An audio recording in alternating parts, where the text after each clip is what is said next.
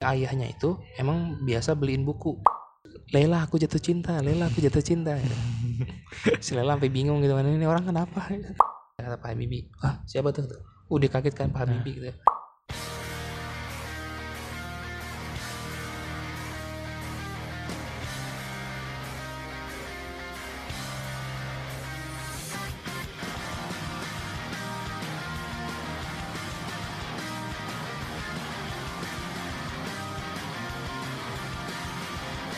Assalamualaikum warahmatullahi wabarakatuh. Waalaikumsalam warahmatullahi wabarakatuh. Baik lagi dengan podcast Islamic Stories Past Present Prevent Future. Oke. Ya sebelumnya mungkin kita bakalan ngucapin innalillahi wa inna ilaihi raji'un atas meninggalnya sesatu inspirator terbesar Indonesia, Bapak Eyang Habibie gitu. Eyang Habibie. Itu shock sih menurut gue kemarin. Iya kaget gue. Saya kalau beberapa mungkin kalau saya beberapa tahun kenal dan sebagainya itu mungkin ada kabar-kabar masuk rumah sakit dan sebagainya dan mungkin operasi lama kayak almarhum Bu Ani kan dulu sering kita dengar gitu. Kalau Habibie ini kalau gue sih kemarin nggak dengar terlalu banyak itunya sih. Terus biasanya ada kabar Habibie meninggal hoax gitu. Iya, kayak itulah. Sebenarnya gue berharap yang kemarin itu hoax juga sih, tapi ternyata benar. Iya. Aduh, sedih deh jadinya. Mungkin lo ada yang ketiga kalau nggak masalah Habibie itu gimana sih bang? Gimana ya? Gue pertama kali tahu tentang Pak Habibie itu ketika bocil lah, ketika masih bocah. Karena guru-guru itu biasanya tuh bilang kalian belajar ya yang rajin gitu, biar nanti jadi kayak Pak Habibie gitu. Terus kita kan bingung, Habibie ini siapa? Kecil dulu ya. Bocil-bocil nggak tahu kan. Nah, cuman ketika rada gedean tahu gitu bahwa beliau itu menteri riset atau misalkan peneliti. Atau wakil presiden, kita jadi tahu tuh. Oh gitu. Nah makin gede kita jadi tahu kalau ternyata beliau tuh bikin pesawat, kan bikin industri penerbangan. Tuh. Nah makin kesini gue mulai baca tuh buku-buku tentang Pak Habibie, terus buku yang beliau tulis kan yang tentang 98 itu walaupun gue belum selesai sih kalau yang itu. Gue bacanya skimming gitu cepet banget lah. Di situ Pak Habibie itu benar-benar ngejelasin dari versinya ya. Kan dia nulis itu berdasarkan buku hariannya gitu tentang 98. Betul jadi wakil ya? Ya betul. Cuman gue jadi bertanya-tanya bro. Ketika beliau nulis itu dari buku harian, berarti kan beliau punya buku harian yang belum dipublish. Iya benar. Ya kan? Iya. Gue pengen buku harian itu dipublish sih. Iya benar juga. Karena gaya nulis Pak Habibie itu pasti detail tuh. Iya. Dan itu menurut gue jadi PR para penerbit. Gimana caranya buku harian yang sifatnya privasi kayak gitu itu terbit gitu. Karena biasanya buku harian yang terbit itu harus diedit dulu sih supaya ya hal-hal yang terlalu privasi itu nggak keluar gitu. Tapi intinya emang harus diterbitin sih menurut gua karena itu warisan Indonesia banget lah gitu. Betul. Orang Indonesia tuh harus baca sebenarnya gitu. Buku harian Pak Habibie jadi sangat sangat pribadi sifatnya. Itu kan kayak kita baca ibaratnya kalau kita sekarang ya kayak baca update statusnya di Facebook gitu kan. Iya betul. Cuman ini bentuknya di buku harian dan sepemikiran gue ya ini apa ya perkiraan gue aja ya kemungkinan Pak Habibie itu nulis buku harian itu dari kecil kayaknya deh dari dulu. Karena kalau misalkan dia bisa nulis buku harian di selama 98 itu dengan detail dan runut dan itu bisa jadi buku setebal 600 halaman. Berarti kan dia udah terbiasa dong bikin harian. Enggak cuma harian. Saat itu kan. Enggak cuma tahun 98 itu doang. Berarti sebelumnya udah. Iya betul. Mungkin dari tahun 90-an, mungkin dari tahun 80-an atau bahkan dari tahun 60-an ketika dia studi di Jerman itu. Pasti dia udah punya tuh. Nah, itulah yang harus dilacak sih sebenarnya menurut gua sama para penerbit dan diterbitin karena itu warisan bangsa Indonesia banget lah. Itu yang pertama. Kemudian yang kedua gue ngelihat gini gue pernah baca ya buku tentang Pak Habibie yang ditulis sama Gita Esnur. Itu tentang masa muda beliau, judulnya Rudy dan Rudy Habibie. Yang ini sebenarnya yang dijadiin salah satu sumber yang dijadiin film Rudy Habibie. Tahu. Habibie dan Ainun 2 itu dari buku ini nih Rudy Habibie. Ada satu menurut gue ada beberapa fakta yang menarik lah. Yang pertama, lu tau nggak kalau misalkan kakek Habibie itu orang terpandang, orang kakeknya kaya. Atau kakeknya sama ayahnya atau nah ini menurut gue insight yang bagus nih bro karena gini Habib itu jenius tapi seandainya Habibie itu lahir di keluarga yang benar-benar miskin koret gitu susah banget itu menurut gue Habibie itu nggak jadi kayak sekarang berarti ada faktor lain dari keluarganya jadi faktor keluarga itu nentuin banget sebenarnya. Ibaratnya kayak gini deh, misalkan nih orang tua lu adalah lulusan SD misalkan, karena orang tua lulusan SD berarti beliau itu mungkin kerja sebagai satpam atau OB itu. Akibatnya apa? Akibatnya ekonomi keluarga lu nggak bagus-bagus amat nih. Dan secara akses pendidikan lu nggak punya gitu. Karena kan lu nggak bisa sekolah di tempat yang bagus katakanlah, terus lu nggak bisa beli buku paket gitu. Nah akhirnya sebenarnya ada dua kemungkinan, entah lu punya bakat tapi akhirnya kalah sama keadaan, atau yang kedua lu bener-bener berusaha mati-matian secara ekstrim dan lu keluar dari lingkungan itu, lu mungkin ke universitas mana gitu, tapi akibatnya lu harus mengorbankan satu hal gitu, mungkin kedekatan lu dengan orang tua atau gitu. Misal karena harus rantau kan, iya betul gitu, atau mungkin teman lu dikit gitu karena lu harus belajar terus ya, atau banyak hal lah, mungkin tidur lu kurang gitu. Artinya kalau misalnya lu mau melompat nih di kehidupan sosial gitu, jadi mungkin dari orang tua lu SD tapi lu S3 gitu, atau lu kerja di multinational company gitu. Jadi ada lompatan yang ekstrim, lu harus habis-habisan secara ekstrim tuh. Ya betul. Nah Pak Habibie itu sebenarnya nggak se-ekstrim itu. Gitu. Jadi kakeknya itu orang terpandang di kampungnya, gue lupa deh kalau nggak salah dia tuh kayak semacam guru agama, ulama gitu, sama orang kaya juga, tapi orang pebisnis ya. Nah, ayahnya juga Alwi siapa namanya gitu, Alwi Habibie. Beliau juga kayak istilahnya apa ya? Beliau itu kayak petinggi perusahaan apa sih? Kayak ngurusin pangan gitulah, tapi daerah Indonesia Timur. Jadi bapaknya Habibie itu termasuk petinggi perusahaan. Nah, berarti keluarga besar Habibie itu ngerti tuh soal pendidikan tuh. Ngerti soal pendidikan. Pendidikan yang gue maksud di sini pendidikan secara umum ya, bukan pendidikan sekolah. Dan yang kedua, sebenarnya ini gue baca dari buku Rudy Habibie ya, keluarga Habibie itu sering dijadiin tolak ukur cara ngedidik anak. Oh gitu. Sama berarti ayah dan ibunya. Iya, sama saudara-saudaranya, sama tetangga-tetangganya gitu. Jadi mereka tuh biasa nitipin anak-anak mereka untuk main ke rumah Habibie. Karena di rumahnya itu kayak ada parenting yang bagus gitulah. Dari ayah dan ibunya Habibie. Iya, ayahnya sama ibunya Habibie gitu. Itu di bagian awal-awal bukunya Gita Esnur tuh diceritain kayak gitu. Kenapa? Contohnya nih, Habibie itu kan dia sepupu. Yeah. Nah Habibie ini kan dia termasuk keluarganya kan menengah ke atas lah. Tapi sama orang tuanya itu nggak boleh pakai baju yang bagus. Karena ketika di sekolah kan teman-temannya miskin. Jadi Habibie itu disuruh pakai baju yang biasa. Itu kan untuk parenting yang bagus banget ya. Iya benar. Sederhana terus, gitu ya. Yang kedua, Habibie itu sebenarnya nggak bisa bahasa Melayu awalnya, bahasa Indonesia dia nggak bisa tuh, dia bisa bahasa Belanda di rumahnya, karena diajarinnya di rumah itu bahasa Belanda. Makanya lu sampai sekarang denger kalau dia ngomong itu kan bahasa Indonesia nggak apa ya, logatnya gitu ya? Tuh nggak Indonesia gitu, logatnya campur antara Belanda, Jerman, pokoknya bahasa Eropa lah gitu. Karena emang dia dari kecil emang terbiasa didik bahasa Belanda di rumah. Nah terus akhirnya dia baru mulai diajarin bahasa Melayu, bahasa Indonesia. Terus ketika di Jerman dia belajar bahasa Jerman. Artinya dari kecil dia tuh di rumah itu udah sekitar 2-3 bahasa. Wow. Ya didiknya kayak gitu memang. Nah terus yang ketiga sejauh yang gue tahu ya, Habibie itu dikasih buku tuh banyak banget. Perpustakaan pribadi di Habibie rumah itu banyak. Jadi ayahnya itu emang biasa beliin buku, dan ayahnya ini dia punya akses buku dari teman-temannya yang di Eropa. Jadi Habibie itu sebenarnya dari kecil punya teman sahabat pena dari seluruh dunia. Gitu. Jadi itu dari kecil tuh emang udah punya akses sama ilmu di seluruh dunia gitu loh. Dia tuh kayak nulis surat ke teman-temannya yang di Eropa gitu. Dari akses ayahnya. Nah, kemudian karena si ayah ini sadar banget sama parenting, uniknya gini nih bro, kan ayahnya kan pulang biasanya sore atau malam ya. Nah ketika ayahnya pulang, jauh deh kalau ayah secara umum deh, kan udah capek tuh ya. Iya, tidur gitu kan. Nah ayahnya Habibie tuh enggak, dia kan datang ke kamar Habibie terus nanya gitu, kamu lagi apa? Nah si Habibie kalau dengar ayahnya pulang dia langsung lari tuh, ngejar. Ayah gitu. Nah, ayahnya belum duduk, pasti udah nanya banyak.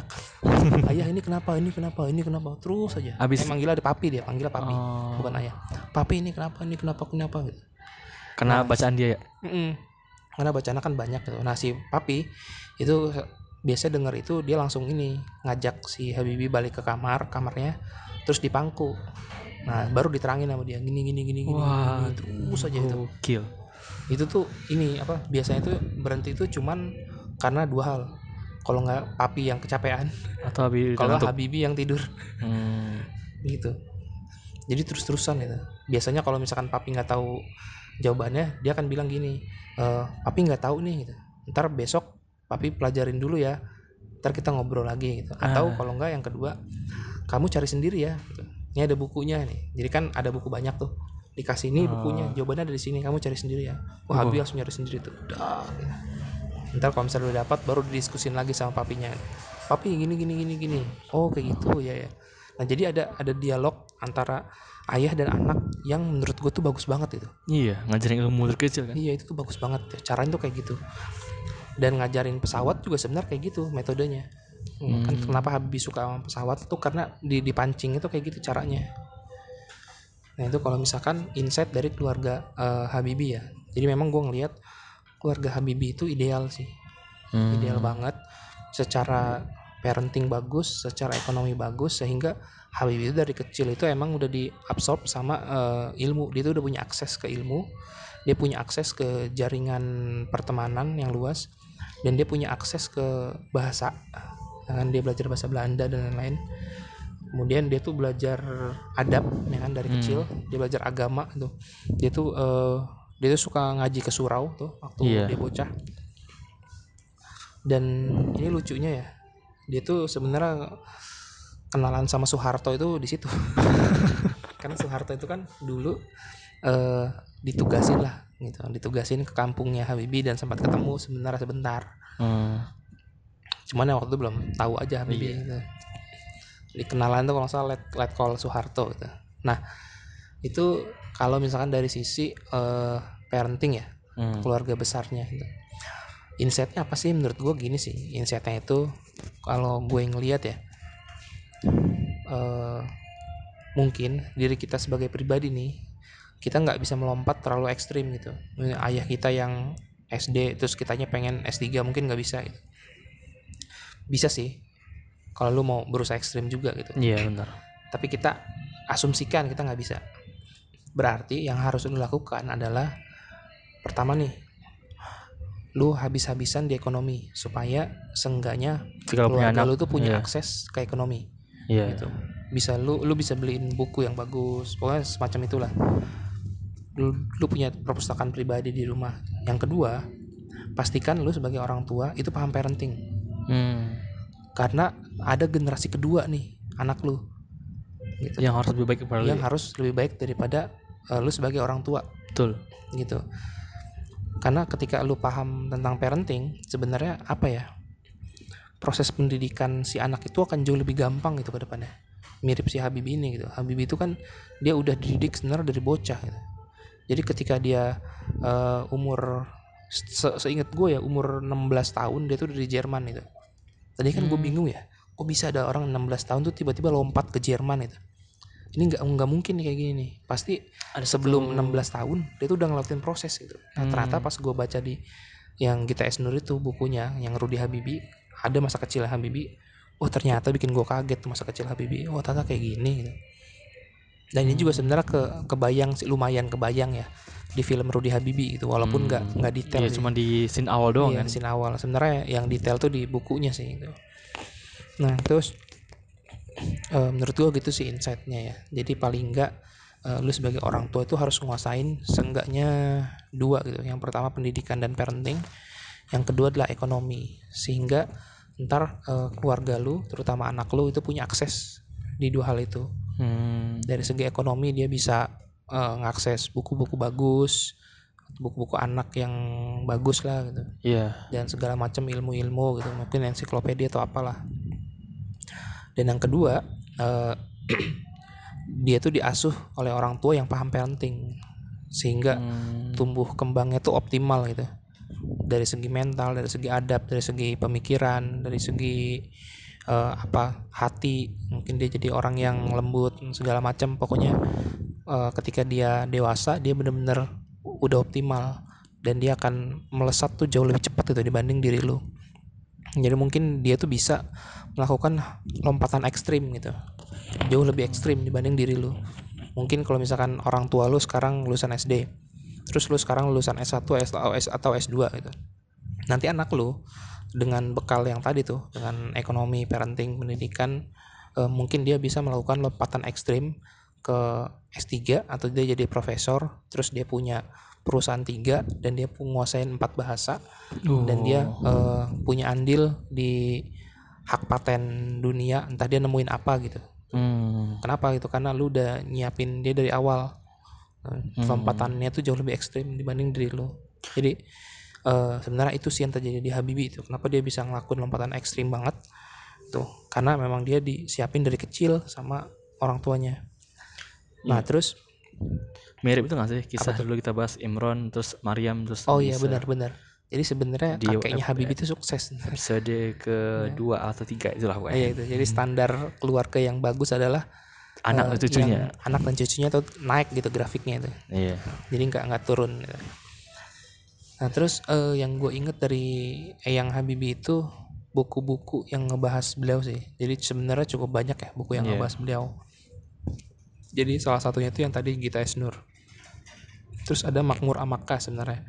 Makmur Amaka itu dia nulis tentang Habibie cukup banyak. Ada biografi beliau, terus ada kayak buku apa sih kayak peringatan 80 tahun Habibie lah gitu. Jadi ada beberapa seri gitu. Nah, itu gue belum baca tuh, susah nemuinnya. Cuman Makmur Amaka banyak sih gitu. Terus ada juga tentang yang Mr. Craig. Disebut judulnya Mr. Craig. Craig. Iya, Mr. Craig. Ya, karena kan dia nemuin yang pesawat itu kan. Iya. Craig itu. Gue enggak ngerti sih itu. Itu aviasi banget lah, dunia penerbangan enggak paham. Nah, terus menurut gue nih ya, setahun 2 tahun ke depan pasti bertebaran buku Habibie yang baru. Iya. Atribut itu Habibie. Itu pasti sih menurut gue sih.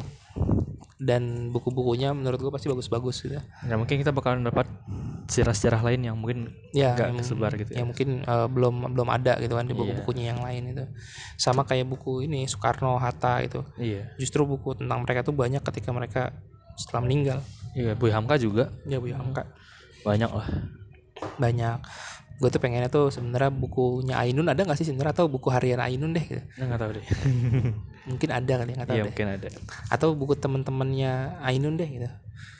Teman-teman Habibie yang waktu dia kuliah di Jerman gitu, atau ketika baru pertama kali datang ke Indonesia gitu, atau rekan-rekan di ICMI ya kan, yang Ikatan Cendekiawan Muslim Indonesia, atau tokoh-tokoh reformasi itu pasti akan nulis-nulis tentang Habibie itu banyak banget nanti. Betul. Nah terus yang gue kagum dari beliau itu tentang cintanya sih bro. Asik. Cintanya asik.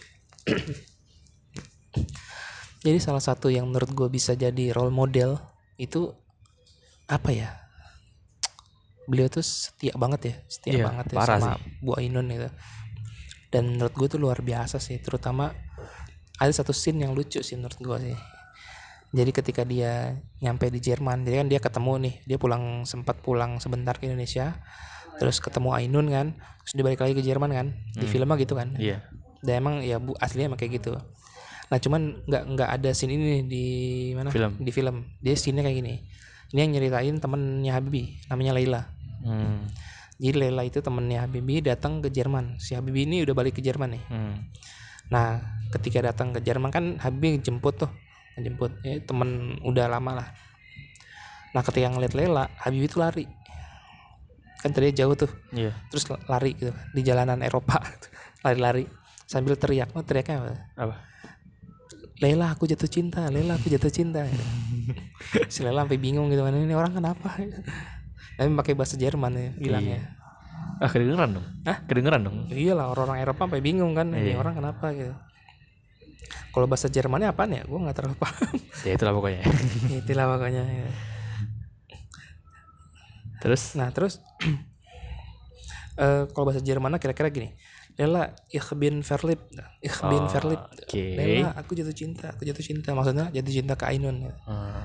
Jadi sampai kayak gitunya. Kalau misalkan ngelihat dari kisah-kisah antara Bu Ainun sama Pak Habibie, gue ngelihat, oh udah shit sih. Gitu. Maksudnya jarang-jarang laki yang sampai untuk ukuran seromantis itu, pinter itu, presiden juga. Iya benar. Gitu masih keren lah gue. Ya sebagus itu. Makanya kayaknya bisa jadi selateral model sih. Betul, orang Indonesia itu. Makanya kita bahas di Islamic Stories ya, karena Pak Habibie itu jadi sejarah sebenarnya. Iya betul. Udah jadi sejarah yang patut dibahas gitu. Enggak cuman jadi tokoh selewat aja tuh enggak. Betul banget. Yang beda sama mungkin tokoh-tokoh yang lain. Gue nggak nyebut nama lah. Oke. Nah, apalagi sih sebenarnya yang gue ingat atau yang berkesan buat gue ya tentang Pak Habibie ya. Gue ngelihat sih di timeline sih bro, di timeline tuh banyak banget orang yang apa ya mengingat kesan mereka tentang Pak Habibie gitu. Misalkan nih ada satu orang dosen Fasilkom UI, sekarang nggak tahu deh masih dosen atau enggak ya, atau udah keluar ya, namanya Pak Satria Wahono. Nggak tahu, dulu dia punya blog ilmukomputer.com, tapi gue nggak tahu blognya masih ada atau enggak ya. Dia tuh upload ini bro, upload surat penugasannya waktu dia tuh kuliah ke luar negeri. Dia tuh gue inget deh, Pak Satria itu, Pak Romi itu, dia tuh kuliah ke Jepang, S2 S3 nya, S1 nya Fasilkom UI. Nah di S2 dan S3 Jepang tuh dia dapat kumlot gitulah, masuk salah satu yang paling pintar gitu. Nah itu ditugasinnya sama Pak Habibie. Terus dia upload surat penugasan itu dan dia sedih banget. Terus ada orang yang ngupload di Twitter gitu, update di Twitter kalau dia pernah disapa Pak Habibie waktu dia jadi kerja part time di kayak di minimarket Jerman lah. Waktu dia lagi benerin apa jualannya itu kan, lagi masukin Indomie ke kardus gitu. Terus tiba-tiba gitu, halo kamu orang Indonesia ya, kata Pak Habibie. Ah siapa tuh? Dia kaget kan Pak Habibie gitu. Terus kata dia, halo kenalin saya Habibie, tapi saya biasanya dipanggil Eyang. Gitu. Dia kaget kan. Ini Pak Habibie ngajak ngomong saya. Terus akhirnya ngobrol. Katanya Pak Habibie itu lebih banyak justru dengerin dia cerita dan Pak Habibie yang dengerin. Gitu. Bukan malah Pak Habibie cerita ya. Ya terus Pak Habibie ngasih nasihat-nasihat lah ya, gaya-gaya beliau kan nasihatnya, pakai bahasa yang medok-medok Jerman itu kan. Iya. Logatnya gitu. Terus akhirnya si orang ini tuh ngerasa, oh Pak Habibie itu apa ya, wisdomnya kuat tapi humble banget gitu. Iya benar, humble banget. Gara-gara didikan juga kali ya, didikannya kan dia waktu kecil dilarang pakai baju yang mewah, sederhana. Oh iya benar-benar, bisa jadi itu. Bisa jadi karena itu juga kan. Bisa jadi gitu. Nah jadi gue lihat di lini masa ya, di timeline itu emang banyak banget sih orang yang ingat kebaikan Pak Habibie gitu. Dan sebenarnya ini kata Ibnu Taimiyah atau kata siapa ya, gue lupa deh. Jadi kata ulama ini tuh gini, kalau kamu mau melihat orang itu baik atau enggak, sebenarnya ada satu patokannya, ada satu indikatornya kalau menurut ulama ini ya. Gimana tuh? Ketika dia meninggal, apakah banyak orang yang bersedih atau banyak orang yang senang? Kita nggak tahu dong, kita udah meninggal.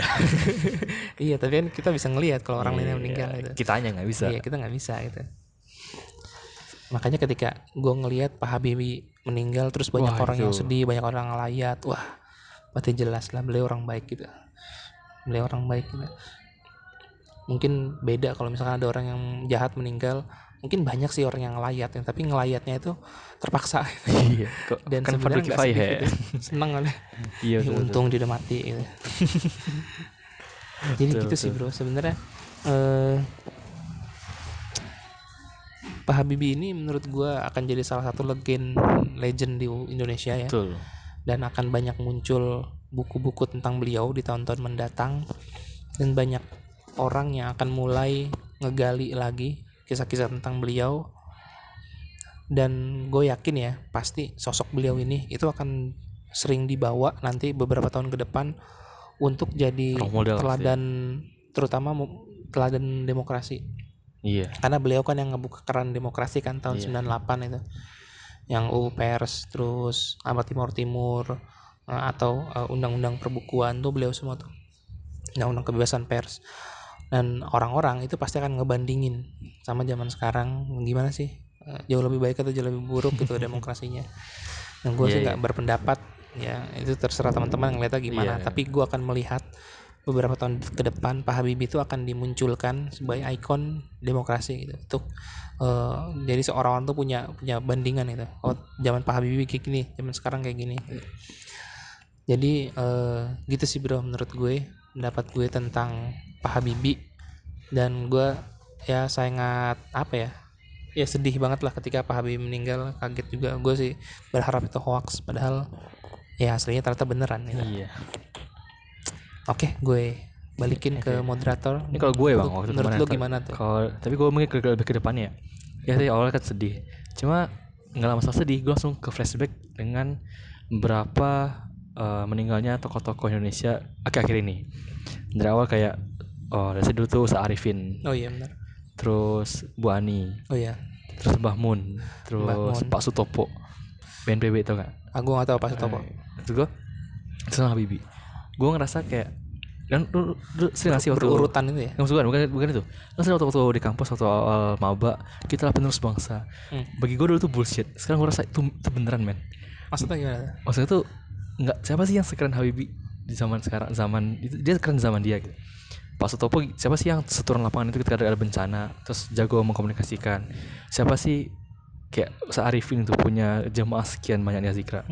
Mereka ada di zaman mereka, dan gua mereka tuh pasti bakalan meninggal suatu saat nanti, dan ya kita bakal lanjutin perjuangan mereka gitu. Maksudnya jadi gua ngerasa kayak mantap nih. Gua ngerasa kayak kalau kalian lapor sebangsa tuh beneran, men. Itu enggak bullshit, itu beneran.